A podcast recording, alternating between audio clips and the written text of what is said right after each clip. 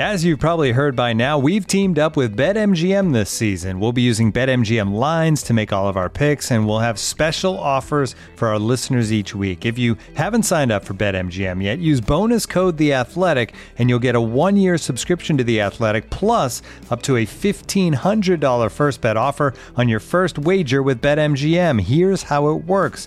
Download the BetMGM app and sign up using bonus code THEATHLETIC. Make your first deposit of at least ten dollars, place your first bet on any game, and claim your voucher for a one-year subscription to The Athletic. See BetMGM dot com for terms. U S promotional offers not available in D C, Mississippi, New York, Nevada, Ontario, or Puerto Rico. Gambling problem? Call one eight hundred gambler. Available in the U S. Call eight seven seven eight hope N Y or text HOPE-NY four six seven three six nine in New York. Call one eight hundred next step in Arizona. one eight hundred three two seven five zero five zero in Massachusetts. one eight hundred bets off in Iowa. one eight hundred two seven zero seven one one seven for confidential help in Michigan. one eight hundred nine eight one zero zero two three in Puerto Rico. First bet offer for new customers only in partnership with Kansas Crossing Casino and Hotel. Don't forget, if you haven't signed up for BetMGM yet, use bonus code THEATHLETIC and you'll get a one-year subscription to The Athletic, plus up to a fifteen hundred dollars first bet offer on your first wager. The Athletic.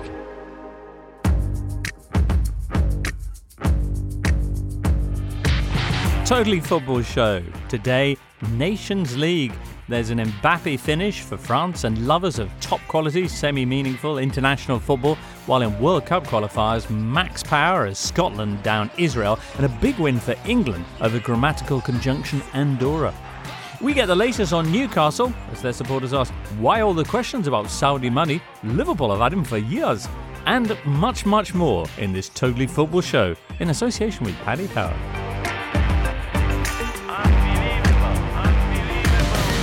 Good day to you, discerning listener. Uh, and uh, with us today, we've got oh, professional broadcasting's Matt Davis-Adams. Hello, Matt. Hello, James. Our man in España, Colin Miller. Hello, Colin.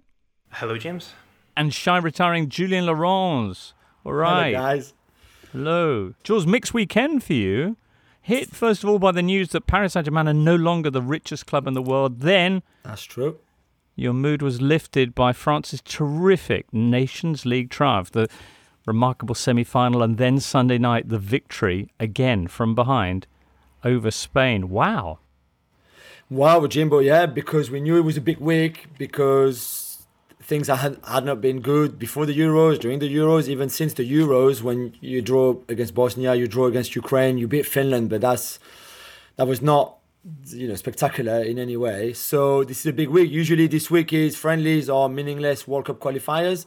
And this time they had the chance, big opportunity to make it to make things right, because there were two huge games in something that you could actually win. Uh, and and they went for it. Not everything was perfect, far from it. Uh, and it never is really with the French.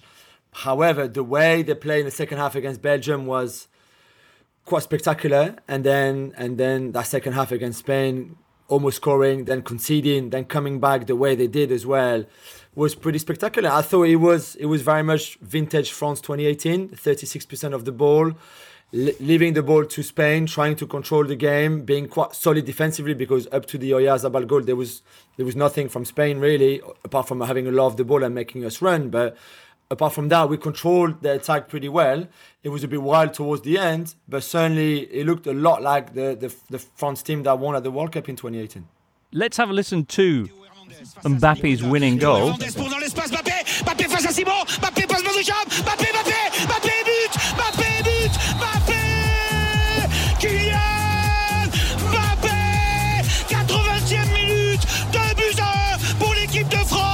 Matt, what do you what do you think? That's how French comms do. Do they put that music as a bed underneath goal commentary? Because I need to get some of that, if so. Yeah. I feel like that, that would really, really raise my the quality of my output fairly significantly. I don't need... I think you're great a cappella, Matt, but um, I'm you. not saying there's nothing that we could all take from that in terms of our approach and enthusiasm in general. Joie de vivre. Although there was a lot of shouting from other people just after Mbappe's goal about why it was allowed to stand. Can someone break it down for us? It was the sort of merest of touches of Eric Garcia, wasn't it? But it was interesting that uh, we didn't get to know that, certainly on on the British feed of the game, which was on Sky Sports, till, what, maybe two minutes before the end of the match when suddenly it was announced that there, there had been a replay that had seen that there was a touch from Eric Garcia. So I was kind of befuddled up until that point as to as to why it was allowed to stand. And yes, lots of sort of hand-wringing about, oh, well, it was only only a slight touch, so how come that means that, that you know, the goal was allowed to stand? Well, that's that's the rules, no? I don't I don't really understand why there was any controversy about it. The, the defender got a touch, therefore Mbappé wasn't offside. Mm, all right. Mbappé, I think it's fair to say, Jules, didn't have a good game, particularly beyond that, although you might say that in itself constitutes a good game. Uh, who did?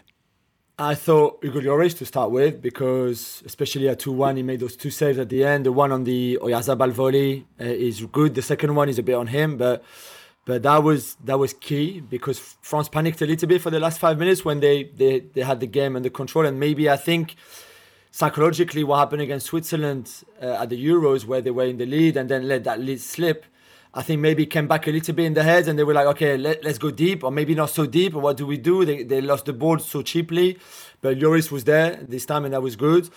I thought Karim Benzema, again, not so much, in the, I think in the first half of France, it was, they controlled the game and tried to control and be very cautious, but after the breaks, it's him that gave the ball to Théo Hernandez when he hit the crossbar. That goal is absolutely amazing from him.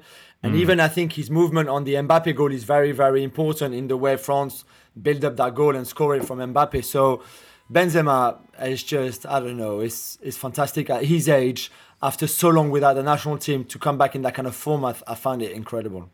Also, Benzema's passing stats with Griezmann were exceptional. I think one hundred percent, Jules. Uh, none for none, basically. Does everyone hate Griezmann, and why? No, no, no, no. Because if you look at the Belgium game, for example, I think it was fifteen passes from Mbappé to Griezmann, twelve from mm. Griezmann to Mbappé, and twelve from Benzema to Griezmann, and thirteen back or something like this. They that them three worked much better against Belgium than they did against against Spain. Against Spain, it was more of a of a flat front three. It was against Belgium. Griezmann played more as a ten behind the two strikers, which I think for Griezmann is easier because he plays between the lines.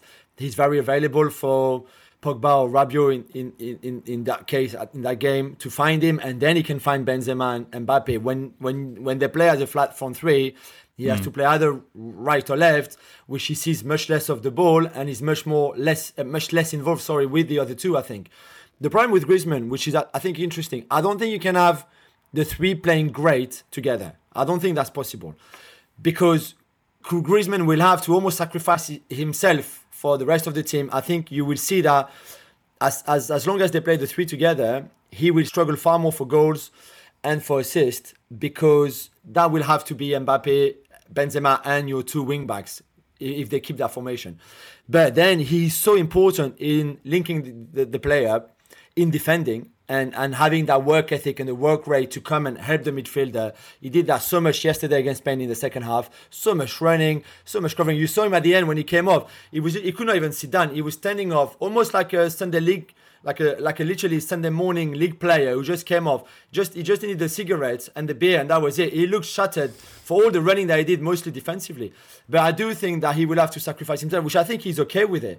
But yesterday was his hundredth cap. Uh, he's played fifty-seven France games in a row. If you think about it, he has not missed a single game for, I think, the last almost five years for France, starting every one of them, which I think is pretty remarkable. So I think he knows that he starts with the other two ahead of him now, will suffer a bit, but I think he's, he's happy to take it. Colin, that first half, when you were watching Spain exercise their usual control, were you feeling confident from their point of view, or that this was kind of heading down the usual road with them?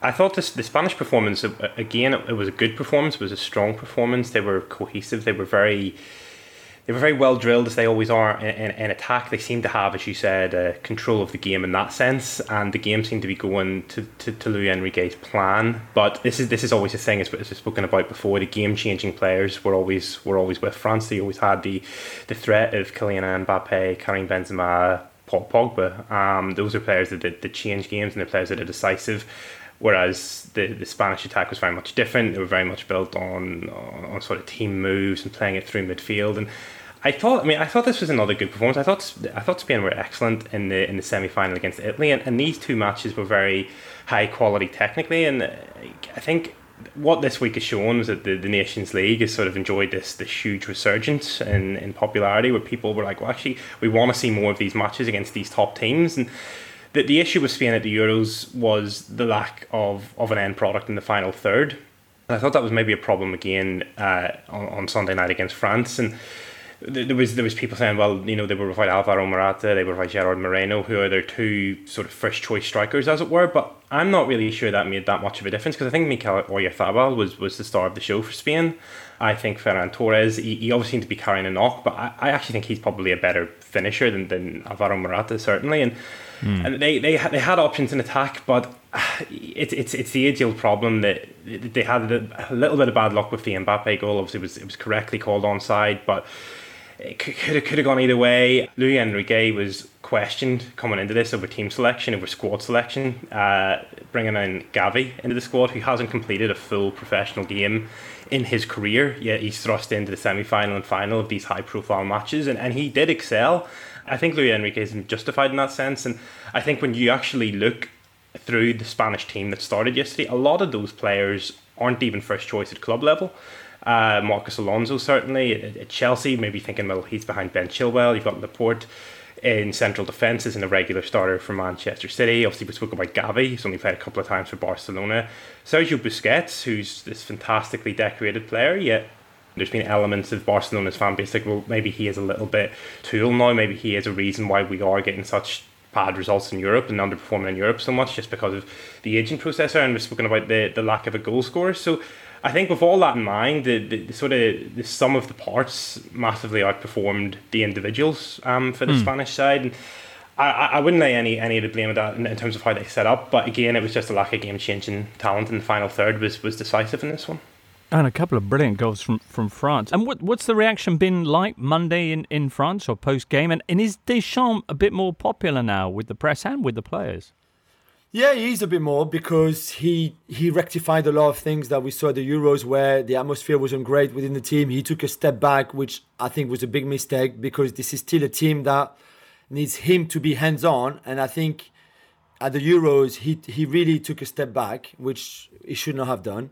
Uh, and now, sorry, like when, when you say took a step back, what, what do you mean by that? I think he, he let that dressing room sort of auto-manage itself a bit, a bit too much. I think he gave them a bit too many, too much responsibility. And if you look back at Russia in twenty eighteen, he was like, "Don't do this, don't do that." I mean, even them, I remember someone telling me they were playing um, table tennis. Okay, so that's fine. They had two table tennis uh, tables, and what they wanted to do was, I don't know how you call it in English, but you know, you play. There's a lot of you playing. So mm. you hit the ball and then you run, you run around mm. the table, and then you hit the other side and then you run. And if you miss, then you're out, and you keep playing until the last man is standing.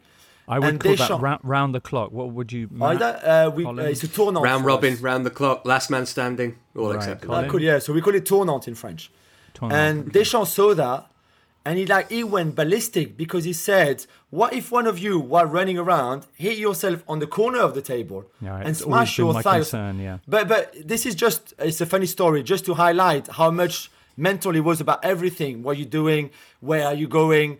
Who is together? What are the groups? In what room? How, how you know? How much are you playing Call of Duty or Fortnite or FIFA? All of that. And and in twenty in twenty twenty, twenty twenty-one, not so much. And I think that was a big mistake. And now we went back to the old Deschamps, a bit to the old France team that leave you the ball, defends well, and then hit you so well on quick offensive transition, like they did, attacking transition. They were fantastic in that second half against Spain. So they could have scored four goals easily. So this is this is what it is. And I think he's got some credit for that, Deschamps. I think the fans are saying that, you know what, maybe maybe we don't need to play better. Maybe we can go back to twenty eighteen and win trophies the way we did then and the way we did now, and that works. And and then you've got Benzema and Mbappe who can who, who can be the guys to play like that. So why not? While all this was going on, uh, Colin, the, uh, the the World Cup qualifying picture for Spain has got a bit complicated, as was feared. Sweden beating Kosovo uh, over the weekend means they are now only one point behind Spain in their World Cup qualifying group, having played one less match. They're going to be hosting Greece on Tuesday, could be two points clear after that. So mid-November, Spain-Sweden looking absolutely crucial. How worried should Spain be?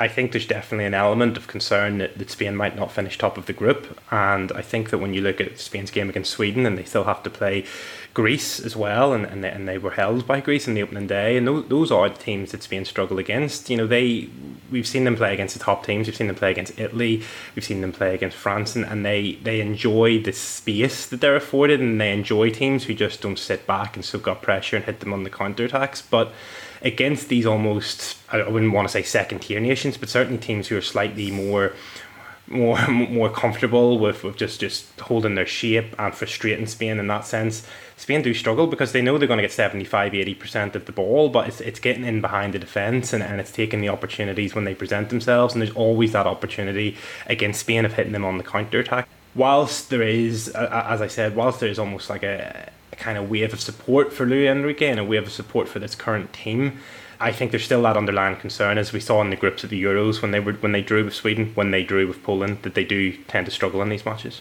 Mm. They're not the only nation that actually is has a slightly risky position re- regarding top spot, Italy as well.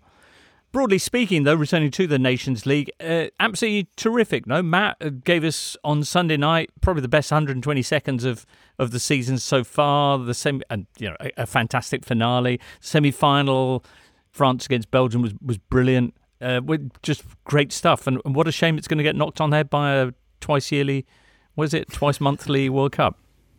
Yeah, thanks, Arsene. Um, yeah, it's it's kind of finding its position, isn't it, in the football pyramid of of. of not a, a major tournament and, and not a friendly, and this kind of hybrid concept, which means that you get things like Gavi starting at seventeen years old, which he obviously wouldn't do in a World Cup final, uh, which makes it so, so yeah, refreshing. And I think in all weeks, you know, it was a nice sort of salve to the sore that was the Premier League last week, to kind of forget about that and enjoy international football for a bit. And the games, it's all about the quality of the games at the end of the day, isn't it? I think if if the second half of the final had gone like the first half, we might not be talking about the Nations League in such reverential terms, because it was pretty, I don't know, you could say tactically fascinating, I would call it dull, um, but the second half was outstanding. So yeah, it's uh, it's been great, hasn't it? It's, it's, it's what you should get when you get uh, comparable teams of excellent quality playing each other, which is kind of the point of international sport, really, I think. Mm. All killer, no filler.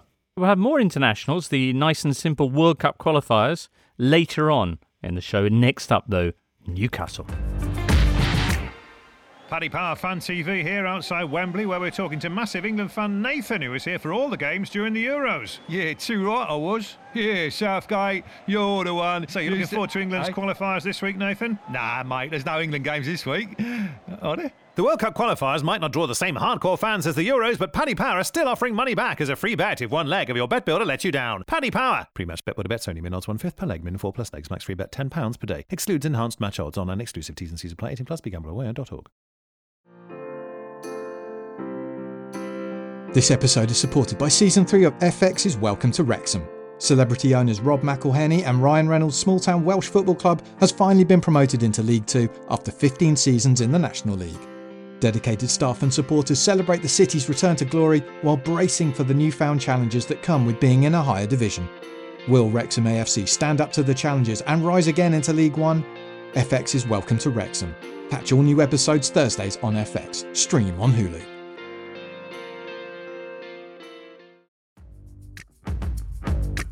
This is the Totally Football Show, part of the Athletic Podcast Network. The Athletic is the only place you can read articles by Daniel Taylor, Amy Lawrence, Phil Hay, James Pearce, Ollie Kay, and the very best football writers around. Newcastle takeover, everybody. Uh, nineteen Premier League sides have called for an emergency meeting to discuss the impact on the league of these new controversial owners, and in one or two cases, how black the kettle is. Uh, relatives of victims of the state's appalling human rights record have been speaking out over what the deal represents, uh, none of which, of course, will derail the deal. And Newcastle fans counter that Saudi money is all over the rest of the U K economy, so why should they be the ones uh, to boycott it? Anyway, the deal is done. So what does it actually mean for Newcastle, the football club? George Corkin joins us now, fresh from writing, what, about three hundred pieces over the weekend? George, mm, how are you feeling? Fresh is definitely not the right word. Fresh is the last word that I would use to describe me. Right, but invigorated, I imagine, by this extraordinary turn of events. Well, I mean, it's it's incredible to be writing about something else, um, for good and bad, I mean, I was at Wolverhampton Wanderers away a little over a week ago. It's astonishing to think that I was there for that. Came back feeling, I think I sort of wrote about, you know, the club just being in perpetual limbo, and had friends in the away end, and to a man and woman, they all talked about how how flat it was. And, you know, anybody who knows anything about Newcastle United and, and away ends knows that that, you know, that would be a very, very troubling, troubling sign. And then, you know, here we are a week later after a takeover that is transformative in every possible, in every possible sense. And, um, you know, the big thing or, or the, or the first thing is to sort of wave goodbye mainly with two fingers at, uh, at Mike Ashley after fourteen years. And then, of course, you know, here we are, here we are discussing, a, you know, d- discussing an ownership model that has the power to transform the club into sort of everything that um, supporters could possibly wish for. But, you know, there is also a, a grave downside to that as well. So trying to pick my way through that, trying to make sense of it is has not been difficult, both as um, uh, sorry, has been difficult both as a journalist and as someone who's watched the club all my life. Right, you interviewed Amanda Staveley for the for the Athletic, and she she'd just been kind of through the ringer of, of, of a press tour as well. She seemed to indicate in in your piece that she's going to be very much uh, part of the decision making process. P I F supplying the backing was the impression that, that I got. Is that fair? And, and what do you think the likely yeah. plans are in the short term? Yeah, I mean, the asset managers was how it was described to me. Um, so they are taking a hands-on role. You know, they, they are effectively charged with running the club. It doesn't mean that they won't bring in specialists for, you know, specialist positions like, you know, obviously manager and C E O and and and, and things like that. But um, but yeah, no, they're they're they're running the club. I mean, I think that's going to be one of the. I mean, she did say that if she if she doesn't do it very well, she won't be doing it for you know for very long. So, but that's the plan, and um, I think we're in for kind of an interesting short term because you know these people haven't run football clubs before. It is a ownership model that's split split three ways, so there'll be three different sets of ideas and thoughts. And I'm, you know, I'm sure that having worked together on this deal, that you know they'll they'll be aligned and there'll be good good sort of relationships there. But it'll be interesting to see how that pans out because one of the things you would always want in football, in fact, one of the things that Newcastle under Ashley was not very good at, was being fleet of foot. And and making decisions quickly. So how that works in practice will be will be very interesting. They're saying that they're going to be process driven, which you know means that things will take take a while. And I do expect, you know, certainly to start with, that the big calls are going to have to go back to Saudi and get sign off there. And apparently P I F is not sort of renowned for taking quick decisions. So uh, we'll have to see have to see how that plays out. But yeah, very very different and very interesting. Okay, one decision which I guess most people expect in the very short term is about Steve Bruce's future. Is he about to be sacked one game short of his one thousandth match in management? I would very much expect so, yes. I mean, that's that's that's always been the um, thought of Amanda Staveley's sort of football team, that that should happen, that, you know, that there's a that there's urgency there. They're saying no decisions have been made. I think that's a reflection of, of that sort of process that I referred to, that everything has to be very, very del- deliberate. Um, but yeah, no, I mean, the, my expectation from day one is that is that Steve Bruce, you know, I don't like talking about people being made unemployed, by the way, but um, but my expectation is that is that he'll go and that Graham Jones will be would be caretaker for that if they haven't got anybody lined up. But there, I mean, I do think there has to be a degree of sort of realism about about all this, that it has caught people on the hop, even. even them, certainly, you know, certainly her football team. So they are mull- mulling over lists of managers, but that isn't the same as having already approached them or or taking taking a decision about who to approach. So um, it's sort of early days still in that um, in that part of it. Mm, supporters busy mulling over lists of players uh, yeah. in, in the meantime. I imagine there's absolutely no kind of pointers you can give us on that, but it's fair to say, though, that there's a potential to spend in quite uh, in enormous fashion without having any concerns about F F P because of the way that Mike Ashley had been running the club. Yeah, I mean, I just don't think that's the way that's the way it's going to work for now. I mean, I think there'll be there will be money to spend in January, but I think we'll be sort of talking, you know, maybe forty, fifty million quid, that kind of thing. And again, there'll be money uh, to spend in the summer. But the way it was put to me, I mean, I I, I spoke to Amanda Staveley. I also spoke to Mirdad uh, Gudusi, who's Amanda Staveley's husband, but is also a human being in his own right and, and a fundamental part of this. Um, of the deal. I mean, that's been quite important to say. And, you know, they're not going to be going out to buy a, a player for one hundred million pounds because, I mean, it, it just it would not make any sense for where the team is at the at the moment and what they need. There's far more chance of them spending one hundred million pounds but spending it on five players, you know, twenty million pounds each, or four players, twenty, twenty-five million pounds each, because that makes more sense. People shouldn't forget that the team are nineteenth in the table and haven't won a game this season. I mean, that's pretty important. They need to build a squad, and you can't just do that by plonking in a player for one hundred million quid. So I think, again, it's going to be a very deliberate ap- approach. This is being discussed as an investment. It's not just a chance to to put money in and, and be damned. It's going to be it's going to be grown as a business. So, you know, Amanda, Amanda Staveley uh, did speak the other night about Newcastle winning the Premier League within five or ten years, but it will take time to get to that point. And of course, there are also bound to be mistakes along the way. I mean, there just there just will be. Mm. In the meantime, George, this, this sudden transformation of Newcastle from the kind of shuffling zombies of the of the wrong end of the Premier League to the richest club in the world. What's been the most extraordinary part of it?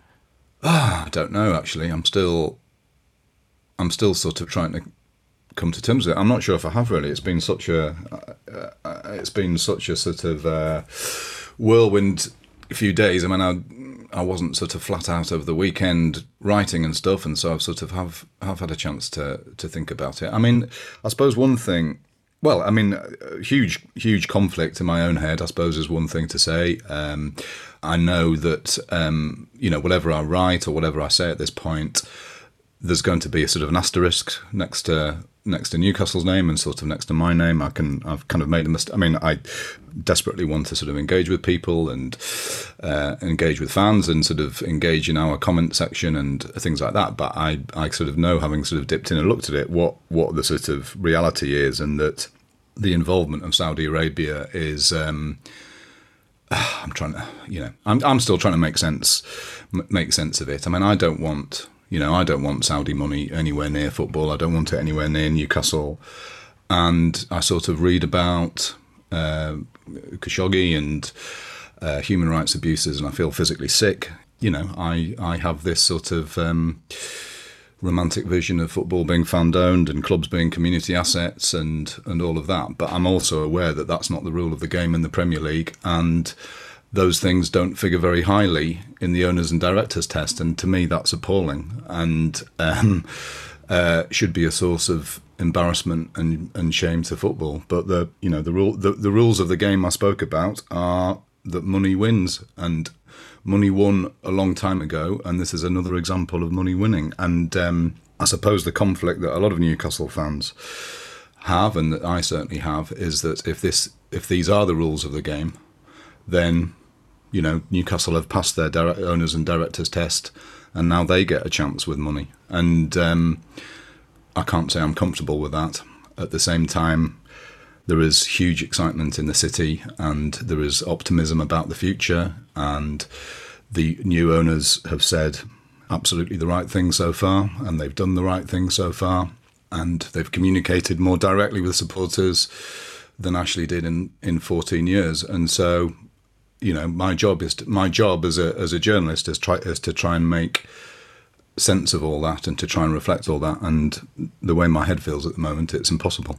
Mm. Well, I think that's fair. It's it's a time when sports journalism is confronting things which I think they've been uh, people in that area have been reasonably lucky about having to or being able to ignore if they wanted to, but increasingly, and I think the World Cup's going to be an, another great example of this. Yeah. That's no longer possible. But some excellent pieces from you and and and uh, other uh, people from The Athletic over the weekend uh, detailing this extraordinary uh, change in the northeast. Uh, George, uh, have a great week, and I hope you um, find some answers, and, and we'll speak to you soon. Thank you. Find some sleep first off. That would be nice. Yeah.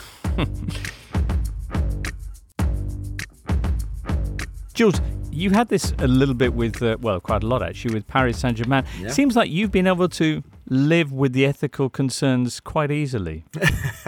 I knew that was coming, George. Yeah, I have. I, we, we had in the family. I know a lot of people, friends from school, who decided to give their season ticket back and who are not going to the Parc des Princes anymore, who says this is not this is not my club, the, this is not the values that I represent, which I completely understand and, and respect. And I suspect there will be some Newcastle fans who will be like this. I think mostly they will be they will be very happy right now, and they will still follow the club and support it, and, and hoping to get the best team as possible. But I can certainly understand the concern in our house, and we talked about it at length uh, with my brother and my dad and all of that. And I think you have to see it as a as a football club, not as a, a political uh, entity, not as a, a political vector of, of any sort. Uh, you know, whoever owns your club, you know, you know, I don't. Nasser Al Khelaifi is the P S G president right now.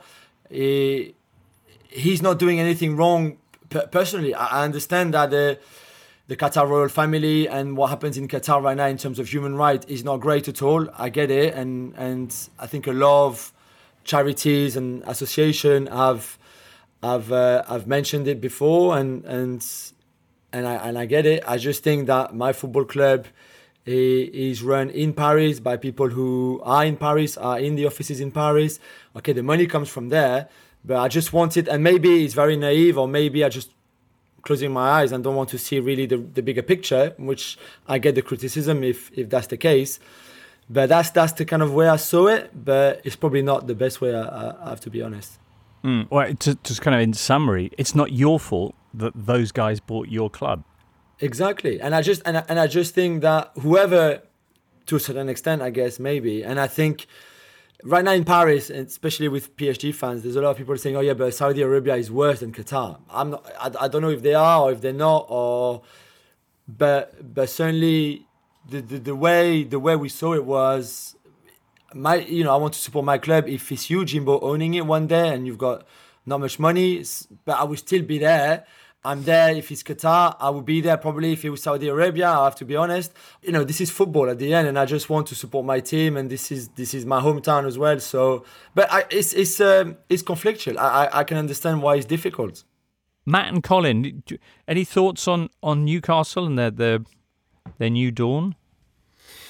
Yeah, um, just let me delete my Twitter account, and then I'll tell you. Um, I do think that it's it's. bizarre that, that there seems to be so little pushback from Newcastle supporters. You know, normally you'd get a, a kind of balanced reporting of this with, with some vox pops of supporters, you know, outside the stadium who aren't drinking beer whilst dressed as sheikhs saying, hang on a minute, this doesn't sit right with me. I know it was supposed to be, what, ninety-four percent approval from Newcastle supporters of the, of the takeover, but it, it does seem strange to me that there haven't been that many dissenting voices amongst Newcastle support, and, and you can understand that to an extent because of the of the Mike Ashley factor, et cetera. But for it to be so almost universally positive at something which is kind of so blatantly disturbing is is really odd. I think I'm I'm I'm really surprised that there hasn't been a more prominent backlash, and, and I would point to that bizarre statement from United with Pride, the the Newcastle L G.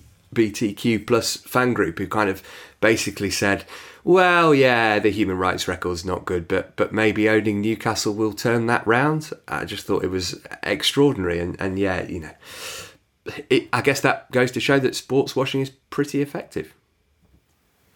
I, I think there's two strands to this, in the sense that you can't have football supporters as the as the moral arbiters of society whenever whenever a government and whenever large sections of, of, of media and other large companies and society in general is very, very happy to, to accept um, similar sources of income without, without having to question themselves too much.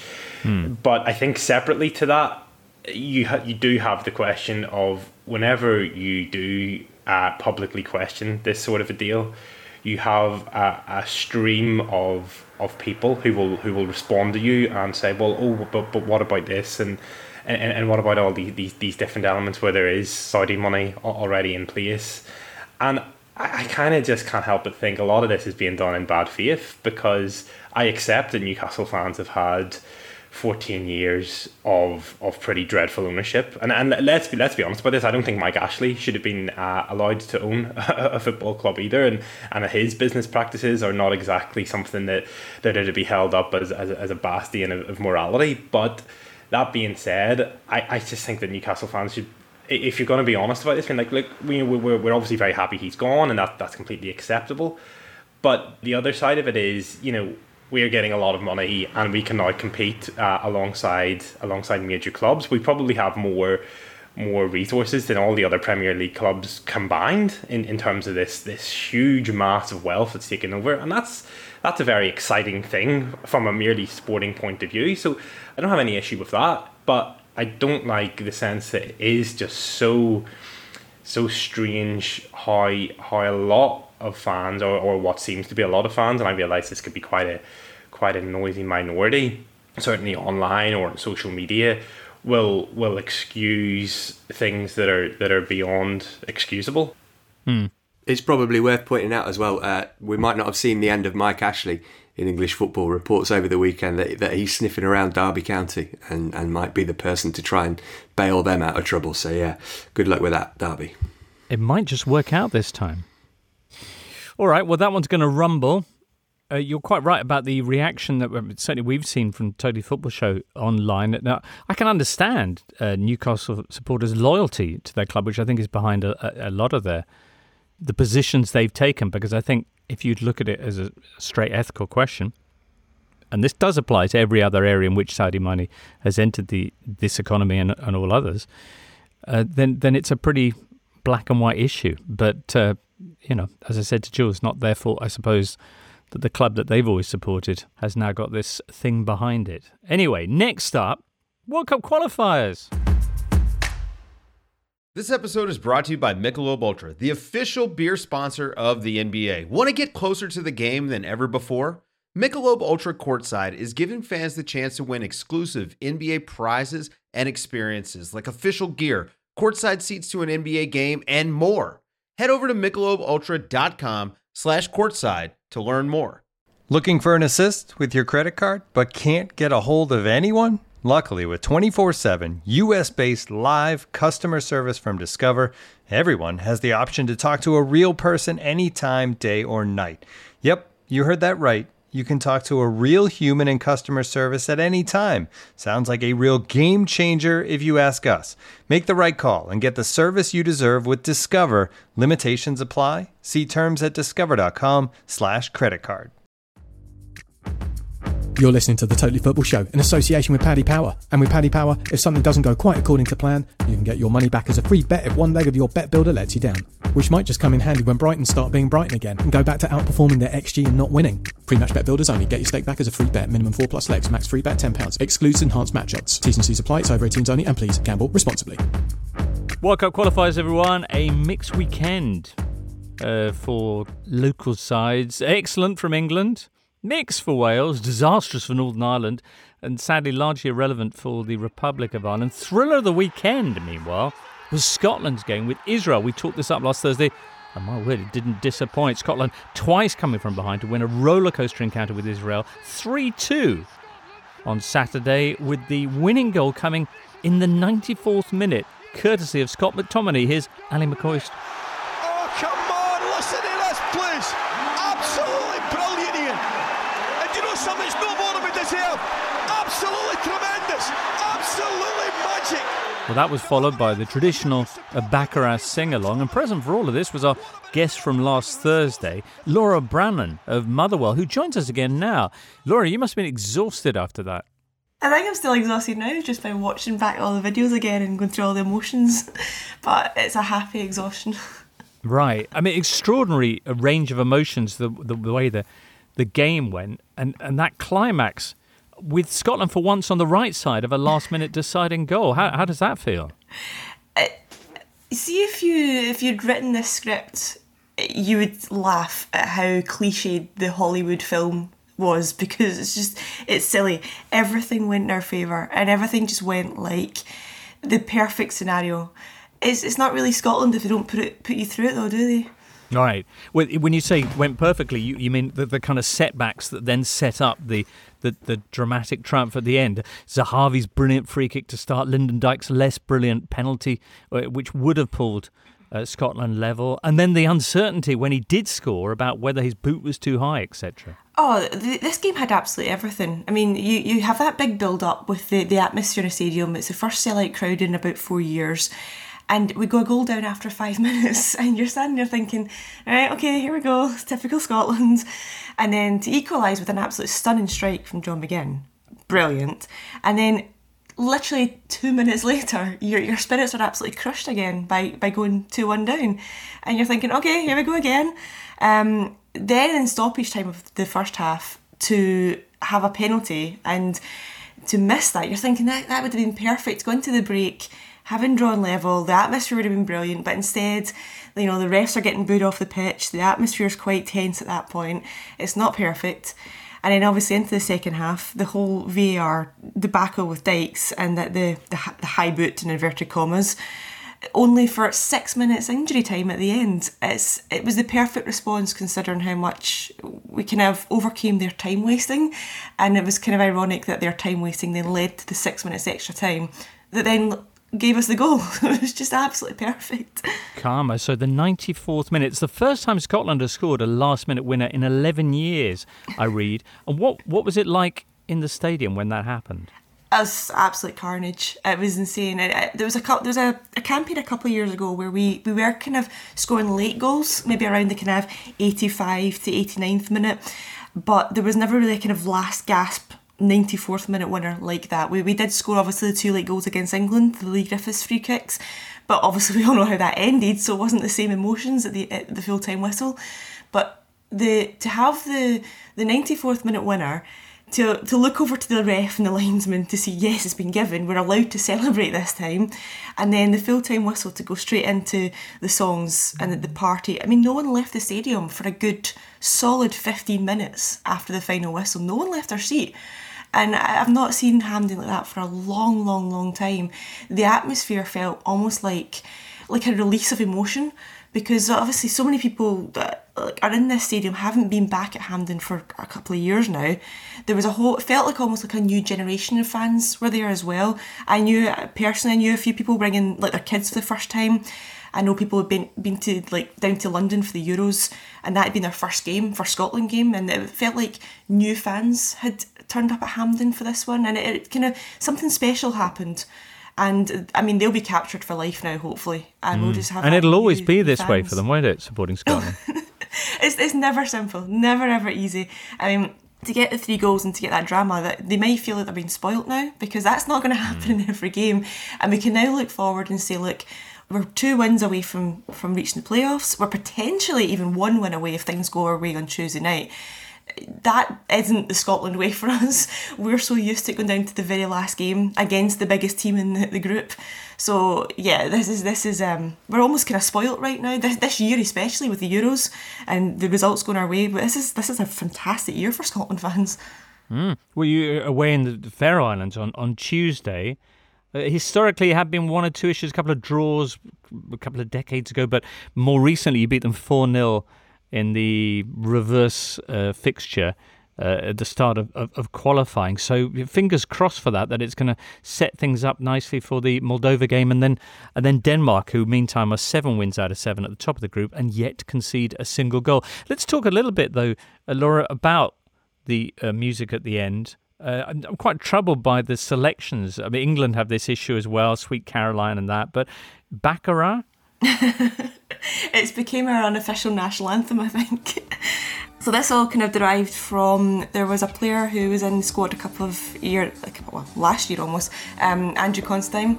God, it must have been about maybe six, seven, eight years ago now. He went on a stag do and he dressed up in drag and filmed a kind of music video singing this song, um, I Can Boogie. And when he got called up to the Scotland squad for the first time a year ago, around the time of the playoffs and trying to reach the Euros, I think it almost came from a, an in-joke in the squad where they were obviously slagging him for what happened on the stag do. So when we qualified in Serbia, the videos that emerged from the dressing room were the players all singing this song, um, with obviously this player like being kind of ribbed for it. And it just kind of came from that. As a result, everyone, obviously it was during lockdown and everything, so all the fans were at home watching the Serbia game last year. And it just kind of came from that, that everyone then joined in and were playing that song, singing along to it, the same way replicating what the players were doing in the dressing room. And we never really had a chance to celebrate and sing that song in person together. So to play it at full time was almost like the first time, even through the Euros and all the excitement of the summer, to actually have that in the stadium and everyone singing it together was the first time we've actually got to do that. Oh, brilliant. Colin, what, what's the unofficial anthem for Northern Ireland? The, unof- the unofficial anthem was Sweet Caroline for years, and then England fans stole it. But Northern Ireland fans had stolen it from somewhere else, and it has just sort of spiralled. So, Laura, hopefully we'll be hearing Yes Sir I Can Boogie uh, ringing out in the Faroe Islands on Tuesday. It would be class. I mean, the, the permutations obviously point towards if Israel and Austria both lose their games and we win on Tuesday night, we would clinch the playoff spot. As I said, it's very unlikely. That's not the Scotland way. So I don't think anyone's really expecting that. But to then take the, the party into Moldova next month would be class, because then we've got Denmark as the final game at home. And if we can bring everyone back to Hampden again for their sellout crowds, in a game where we actually don't have to win, would just be, it would really top off this year, because it's, Steve Clarke has taken us to levels that I don't think anyone really expected. Scotland doing all right then. Wales, yeah, a two-two draw against the Czech Republic. They were leading at half-time then. Keeper Danny Ward with a horrible error on Aaron Ramsey's back pass, allowing the Czechs back into the game. Jules, got a lot of Welsh fans in your house. Yeah. Unfortunate, Danny Ward's own goal, but not the bad, yeah. not a bad result. No, Tolan, I thought they played well. Uh, I I love seeing Aaron Ramsey in a Welsh shirt. He's, he's now played more minutes for Wales since March than he's played for Juventus, which is quite incredible, really. Uh, and we've used this for many players in the past, but when we say, oh, the national team is is re- really like a breath of fresh air for him, or is that kind of hugs, for him, it literally is, because otherwise he would not play much football. So it's good to see him. I hope that he can bring that momentum with, with Juve and maybe have a, a bit of minutes with, with Max Allegri, although I don't think so. But it was good to see, it's good to see them. You know, it's it's been tough considering what happened to Ryan Giggs, considering the injuries that they had for some of their, their, their big-name players. So they're very much still in the shot, certainly for for the playoff position. I'm not sure mm. they finished top of that group, but you never know with them. They've been so surprising since twenty fifteen that anything is possible. Anything is possible. They are level with the Czechs in second place in Group E, mm. but they have a game in hand. Elsewhere, Republic of Ireland got a three-nil win in Azerbaijan on Saturday. That's their first competitive win under Stephen Kenny. Fantastic stuff. Of course, doesn't make much odds in terms of qualifying, because that's that ship has sailed, but nice to see a brace for Callum Robinson. You might say giving the, the team a shot in the arm, even if he won't accept one himself. He's he's uh, revealed that he's not going to have the covid nineteen vaccine, despite twice contracting the virus. That's quite an interesting position to take, but not uncommon in football. There's something about footballers that, that seems to make them particularly averse to, in this case, having injections. I, I think for a lot of footballers, when, you, when you're in that age group of you you feel like if you, if you do get this virus, and obviously Callum Robinson has had it twice, that you know you're, you're going to build up immunity to it and you're not going to be too badly affected. And I think that the, the flip side of this as well, that many people don't consider, is how footballers are essentially educated and trained, in the sense that whatever you're putting in your body is very specifically formulated by sports science and nutrition, mm. and they might be skeptical of of any of any other sort of uh, advancements um, or, or medicines that, that other people might sort of take without without really thinking too much about it. So I don't want to be too critical of footballers in that sense. But again, I think the flip side of that is, before these players are all fully vaccinated, are we really going to be able to fully move on away from this and to be able to, to completely move all all restrictions and, and, and take those out? And I think the other factor is, especially whenever you have these international matches and players are travelling between countries and then coming back with, with particular quarantine situations, and I know we've seen that with South American countries, certainly with the last international break, that could create complications going forward. Um, so obviously it would be preferable if if players were were, were, to t- were to take up the opportunity to, to have the vaccine, but but there is a greater scepticism within that, within that um, not just that age group, but within that sort of mindset of, of looking after their bodies and, and not, not taking any risks with with with any any injections or anything like that. I mean, a lot of people would say that it's a much bigger risk and would be looking after their bodies much better if they were to have the injection against the potentially fatal disease. Matt, what, what's your take? Yeah. I would agree with that, and I think it's it's incredibly disappointing that that footballers have been allowed such privilege over the last year, and and they're not prepared to kind of protect wider society by being vaccinated. But uh, the risk of um, plugging something, an outlet that's not The Athletic, Alison Rudd did a, a good column in the in the Sunday Times this week, and, and she opined that perhaps part of the issue is that everything's immediate in football, and, and footballers might be concerned about the effects of the vaccine, that is you feel a bit rough for a couple of days, and if that mm. happens around the match day, then you lose your place in the team, and then you know you don't get back in. And, and to me, that that seems slightly more plausible than, than the fact that they're all wild conspiracy theorists and anti-vaxxers and, and flat earthers. I just I, I just don't really buy that. Um, I do think that that maybe, and actually this is something we spoke about on the Totally Football League show last Thursday regarding Callum Robinson, that that football dressing rooms are echo chambers in the, in the same way that, that social media is. And if there's one dominant voice in that dressing room who says, no, I'm not getting it, then that can easily permeate throughout the rest of the squad. And it seems to be a shame that that that is kind of what's happening. The dominant voice is, I'm not getting the vaccine, rather than I am. You know, you had Tammy Abraham speaking about it really eloquently last week, I thought, where he said, you know, I've had the vaccine because I've had COVID and it wasn't very nice, essentially, and I don't want to get it again. And I want to protect my family and other people, particularly in this new country where I am. It would be pretty poor form for me to come over here and, and not do it. And I, I just think it's bizarre that that's not the prevalent thought, and and it's a shame that footballers seem to be eroding all that goodwill that they built up what eighteen months ago with the terrific stuff they did for the N H S, etc. And it feels like a bit of a slap in the face for those guys now that they're, mm. they're not prepared to to get vaccinated. It's a shame you deleted your Twitter account though, Max. Yeah. You'd have fun with that.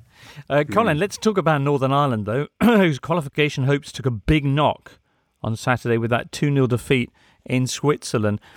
Is it fair to say that the result, the fact that Switzerland won, didn't seem particularly unfair, given the way the two teams were playing, but the, the red card for Jamal Lewis does? The red card decision uh, completely influenced the outcome of the match. Northern Ireland came to sit back, to sit deep, to frustrate Switzerland and to play, to, well, or to keep it for nil nil for as long as possible, because Northern Ireland really needed to, to win this to have any, any serious ambitions of, of finishing in second. Um, Jamal Lewis was was booked um, early on in the match, and in the thirty-seventh minute, I think, he, he went to take a throw-in, and with the ball out of play for twenty-three seconds and the ball in his hand for fifteen seconds, he received a second yellow card for time wasting. This was controversial in the sense that, yes, Northern Ireland had been running down the clock. They'd been breaking up the play, trying to break up the game, as you would expect them to do. Um, and the the suggestion was that Paddy McNair had been told that the Northern Ireland players had to stop time wasting or they would eventually be booked. Now, when Jamal Lewis went to take the throw-in, the, the T V footage shows that there was no warning uh, from the referee to, to speed it up. There was no, like, if you if you don't do it right now, I want to book you or whatever. So he went over to book him, and I think you could realise in the referee's face that he that he hadn't realised he hadn't already booked uh, Lewis. So whenever he got the second yellow card out, he's like, look, oh, I've made a, I've made a big mistake here, because essentially it was a very rash decision. You very rarely see players getting yellow carded for time wasting in, in the first half. So I think it was a rash, ill thought out decision by the referee, and it was compounded by the fact that it was the second yellow, and he and he had to send him off in that in, in that instance, and he couldn't go back on it. But yeah, this was always going to be a match when Northern Ireland were up against it, because they were without their best defender, Johnny Evans. They were without their in-form midfielder, Ali McCann, who's been really good at Preston, and they're without both of their in-form strikers, uh, Shane Lavery and Liam Boyce. So whenever you strip away their that kind of core of the team, that spine, they're really, really fragile in terms of the depth of the squad, and that was that was exposed. Um, and yes, Switzerland are just a really good team. Um, mm. They were the second, they were they were the highest of the second seeds um, for this qualification campaign. So whenever you have both them and Italy in the same group, it, it's it's incredibly difficult to, to get close to them. And and Switzerland might now have, have their eyes on on top spot. Um, but yeah, they're a very, very, very strong team, and, and they were totally dominant in this game. It probably should have been more than two nil in the end. It, it's interesting, Italy, who had this incredible redemption story, going from missing out on the World Cup for the first time in sixty years back in twenty eighteen, and, and then winning the Euros this summer, and now potentially looking at a really difficult situation regarding qualifying for the next World Cup, because Switzerland are now three points behind them. If they win against Lithuania Tuesday, they'll be level. They then will be meeting with Italy in mid-November. And then the other game that Italy have to play around then is a trip to Northern Ireland, Colin. I, I don't know if the Battle of Belfast is still part of kind of folklore in, in Northern Ireland football circumstances, but of course it was a trip to Northern Ireland which, which cost Italy their place at the nineteen fifty-eight World Cup as well. Yes, and I think the last time Italy played in Belfast, it was nil nil. Um, and these, those, like away to Northern Ireland, at Windsor Park, whenever there's a full, a full crowd, it's, it's never easy for any away side. And and Italy had, obviously they've they've now relinquished it, but they had this long unbeaten record. But that draw at home to Bulgaria earlier in the group could could prove costly for them. Um, Bulgaria, who are very much a hit and miss team, they they lost three one at Lithuania over the weekend. So for Italy to, to drop points in that could be crucial if they were to lose against Switzerland. But the trip to the trip to Northern Ireland certainly is, is a difficult game. Northern Ireland remain very strong at home, um, despite despite having a couple of setbacks in recent times. And uh, I mean, I, I think with, with with a full house behind them, and with some of those some of those players back in contention, uh, Northern Ireland might might fancy their chances of taking a point in this one. Crikey, could it all go wrong for Italy again? We'll see. Anyway, we'll talk more about that uh, when, of course, the November fixtures hove into view. But Matt, England, for them, a five nil win over Andorra. Ben Chilwell, Jack Grealish scoring the first international goals. The big talking point, though, for, for many people afterwards is Phil Foden being the new Andrea Pirlo. Yeah, it's you always have to aster- asterisk everything, don't you, against Andorra with it was against Andorra. But yeah, Foden in, in that kind of deeper position, spraying passes around like he was Andrea Pirlo. Absolutely magnificent to watch. And and because that's the area where England's, you know, the widely held opinion is that's why England didn't beat Croatia in the twenty eighteen World Cup semi-final, because they ceded possession of central midfield. That's why they struggled after scoring early against Italy in the final of, of Euro twenty twenty. So that is the potential solution to the problem for Gareth Southgate. It, as good as Declan Rice and, and Calvin Phillips have been, they're not that kind of player. So yeah, Foden just absolutely flourished in this game. Some outrageous passes from him. But for a game against Andorra, I thought there were a lot of talking points to come out from it. You, you mentioned Grealish getting his first goal, which is obviously uh, something which he's been waiting for for a while, and not often that the England goalkeeper manages to get an assist, which hmm. Sam Johnson did uh, for that one. But maybe this is me talking with my Chelsea hat on, but I thought that Ben Chilwell had a really significant weekend, um, actually a couple of weeks, because he came into the Chelsea team for that game against Southampton, gave away a penalty, but then was helped out by technology with the goal that he scored being flagged by the goal line technology to say that it was over the line. The referee hadn't spotted it. And then here he gets his first international goal, but only after a V A R intervention. Uh, so it feels like technology's helped him out. And of course, he was only in the squad because Reece James pulled out injured. So mm. hopefully this will be at the start of him kicking kicking back into gear. And you could say the same for Jaden Sancho as well, who had an absolutely brilliant game. And I, I was, as a as a fan of banal footballers' tweets, I was pleased with Ildefonso Lima's offering after this. Did you see this? He was the forty-one-year-old substitute who Andorra had to bring on in the first half, uh, and he was up against Sancho with inevitable consequences of a pulled hamstring. Uh, so after the game, he tweeted, "Next time, look to slow down," followed by several race car emojis and laughing faces, uh, and then later on, an image of himself having pulled his hamstring in agony when the sniper hits the target, to the picture of himself. "Sancho, calm down next time," with several ambulance emojis and the Andorran flag. Um, so that was nice to see. That was nice to see. Phil Foden, though, are we going to be seeing him in that deeper Pirlo-esque role, do you think, against Hungary? I think, yeah, absolutely. Why not? Uh, the, the fact that Calvin Phillips is not available obviously means that there's a, a position there for him to do that, and, and the fact that the other area of the pitch where he plays is where England are, are so well stocked. It, it, to do it against a better opposition will give us a better read on, on his future in mm. that position. But he's so good, you know. I mean, he plays everywhere for City, doesn't he? He, he, you'd think that that would be something that he could adapt to without without too much trouble. Yeah, although I mean, England, I guess, are rather better staffed at the kind of forward end in terms of attacking midfielders coming in from the, the flanks and that. And it's worth pointing out as well that Pirlo himself was, like Foden, an attacking midfielder essentially in his early twenties until Carlo Mazzoni made the decision, and then Carlo Ancelotti, more famously at Milan, decided to drop him back into uh, his, his kind of then definitive position just in front of the defence. So exciting times. Anyway, Hungary on Tuesday night for England, who are now unbeaten in seventeen games in all competitions, three away from England's longest ever run, which was set back in the eighteen nineties, by the way. Crikey.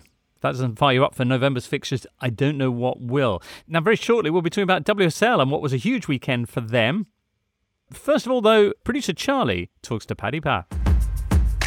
Thank you, James. I can confirm it is producer Charlie, alongside Carl Monaghan from Paddy Power. We, along with everyone else in football, are talking about the takeover of Newcastle. It's a divisive subject off the pitch, but there's sure to be some impact on it, especially with January around the corner. What has this influx of money done for the Magpies' odds going forward this season, Carl? Well, first things first, Charlie, Steve Bruce could well be gone by the time this podcast sees the light of day. The new City-backed owners look very much set on appointing a new man at the helm to lead up their new project. Roberto Martinez, the Belgian manager, is the latest big name to enter the market for Newcastle's next boss. The Spaniard, who won an F A Cup with Wigan as a coach, is the favourite now to replace the doomed Bruce at seven to two. Eddie Howe, the former Cherry, who backed out of the Celtic deal late on, is the second favourite at four to one. Then it's Conte five to one, Stevie G eleven to two and Brendan Rodgers eleven to one. Exciting times at the two, no doubt, Charlie. They are now odds on at four to eleven to beat the drop. And the January transfer window will be especially interesting this season, with the Magpies sure to splash the cash in order to add some big names to their threadbare roster. So with reinforcements, Charlie, in mind, they look a cracking bet at seventeen to two to secure a top ten finish. Veering back towards the international break one last time, Carl, I'd be interested in your take on Kosovo v Georgia. Or failing that, England v Hungary. Up to you. Well, Charlie, my sarcasm detector is on the blink at the moment. So Kosovo are favourites at eleven to ten to beat Georgia on Tuesday. They've already beat Georgia in Tbilisi before one nil and drew one one with the Greeks. So they look like worthy favourites there. In terms of England, they are one to eight shots to beat the Hungarians at Wembley. The Magyars had impressed at the recent Euros with draws with France and Germany in their group, but Southgate's Lions blew them out of the water in the second half at the beginning of September, when after a scoreless first half, England marched to a resounding four nil win. England minus two on the handicap will be popular at six to four. And have a look at Raheem Sterling in the first goal market, folks, at one hundred to thirty. He gave the Hungarians a torrid time in Budapest and opened the scoring that night too. You can find out these odds and more at paddy power dot com or the Paddy Power app. Prices are accurate at the time of recording. It's over eighteens only. Terms and conditions apply. And when the fun stops, stop. We were talking about W S L, the big weekend ahead on Thursday. Matt, it didn't disappoint. Is that fair? No, it did not. Kicked off with a, a brilliant Manchester derby, two two between United and City at, at Lee Sports Village, which is United's regular home ground. Um, we, we got quite a rare thing in the W S L, which is a, a red card. There's a good good piece from Flo Lloyd-Hughes up on The Athletic this morning uh, about this incredibly bad Georgie Stanway tackle. I mean, it's thigh high and then some, studs implanted. Uh, she apologised via social media, as is the style of the time afterwards, but said there's no need for me to be getting all this abuse, which I obviously agree with, but also feels a bit like, I'm sorry if you were offended by what I did type of apology. Um, but City City were able to get a point anyway. In fact, they went one nil up shortly after this, uh, finished two two, and that, I mean, it's a good result for the likes of Arsenal and Chelsea for a start, mm. because City dropped points, but it's a really good result for City boss Gareth Taylor, um, who some will remember stinking it up for Nottingham Forest as a striker many years ago. Uh, but he was very, very much under pressure. They've got ridiculous injury problems at the moment, City, but they've been pretty poor at the start of the start of the season. But he can point to the fact that his team were down to ten players for an hour and they still managed to get a point in, in this, you know, obviously their, their biggest game of the season in a lot of respects. So, yeah, I think almost everybody will be happy with it, but United looking pretty good under under Mark Skinner so far too. Okay, another good result for Arsenal and Chelsea was Spurs, who had their first defeat of the campaign on uh, down at uh, Brighton on Sunday. Yeah, Brighton have been good at the start of the season as well, actually. But Spurs could have gone top with a win. They were they were perfect before this, but but lost two one, and then Arsenal made sure that they, they took advantage of that with a pretty routine win against Everton. Later on on Sunday, McCabe, Wibber-Moy and uh, Marnham with the goals. They got five wins from five, three points clear of Chelsea and Spurs. That was after Chelsea really laboured against Leicester. They've made eight changes to the team, which started against Wolfsburg on Wednesday, and they were pretty disjointed, needed to wait till the eighty-third minute to score through Pernilla Harder, and then Frank Kirby added a second late on. Leicester have lost every game since they came up to the W S L, so five defeats from five. Um, probably worth noting that the Chelsea players and staff joined arms before the game in a, a gesture of solidarity with players in the, in the U S after those sexual misconduct allegations against uh, the English coach Paul Riley. Um, happier news, I was quite pleased to see Emil Heskey uh, on the pitch mm. after the match in his new role of head, head of women's football development at Leicester. That's nice. Uh, and it certainly needs some developing, as you say, uh, all the way down bottom of the table, no wins from five. At the other end, Arsenal, five wins from five, are three points clear of Chelsea and Spurs, with Man United a couple of points behind those two. Excellent. Uh, we also had the nominations uh, for the Women's Ballon d'Or this week, Matt. Yeah, we did. There's a, a heavy W S L representation in it. In fact, there's five Chelsea players alone up for the wow. award. Vivian Miedemar of Arsenal and Ellen White too. I sort of feel, though, that it's going to be one of the Barcelona players who wins it, to be perfectly honest, because kind um, of fair, they've been... No? Yeah, yeah, they're the standout team by by a long way. But it's good for the W S L that they've got so many representatives up there. But it, but if it wasn't uh, Alexia Putellas or, or Lika Martins, I'd be I'd be pretty shocked. And you can see Barcelona in action this week, uh, depending on where you are. Uh, they're in the Women's Champions League, taking on, is it Kurga, Matt? Managed by former Liverpool defender Dan Agger. Is that right? All right. Mm. Uh, and uh, Arsenal are up against? Hoffenheim. And Chelsea? Chelsea playing Juventus, managed by Joe Montemurro, who was the Arsenal manager up until the end of last season. Crikey. All right. Well, plenty of intrigue there. And that's Wednesday night in the Women's Champions League. Uh, brilliant. You're going to be doing the Totally Football League show a little bit later on today, or very shortly, but out a little bit later on today. So, Matt, just let me finish off by asking you, what are you going to be talking about with No Championship?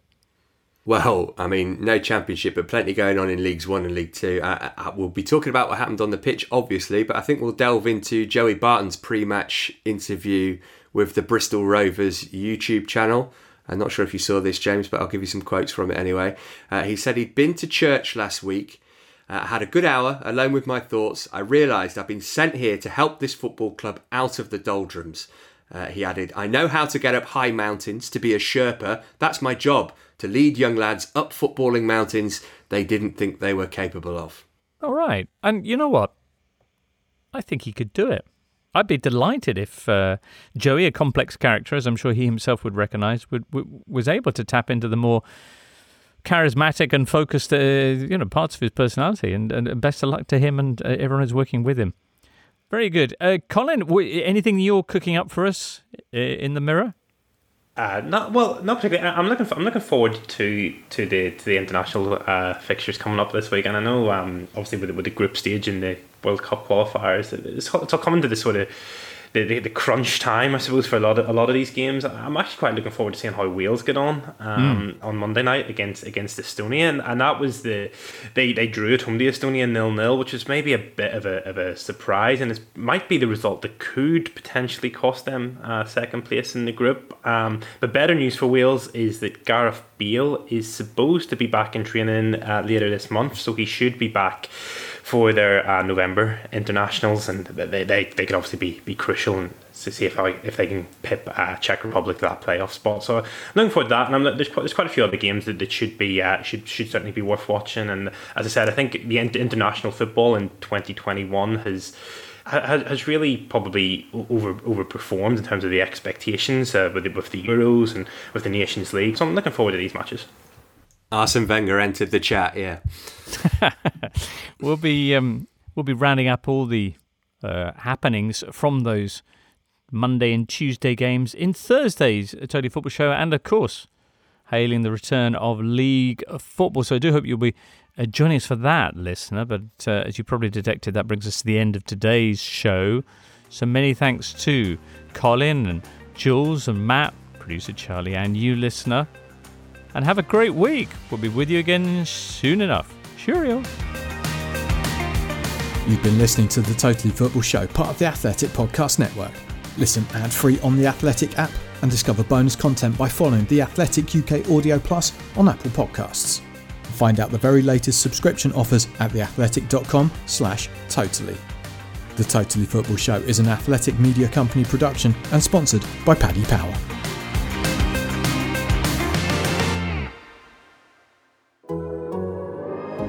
The Athletic.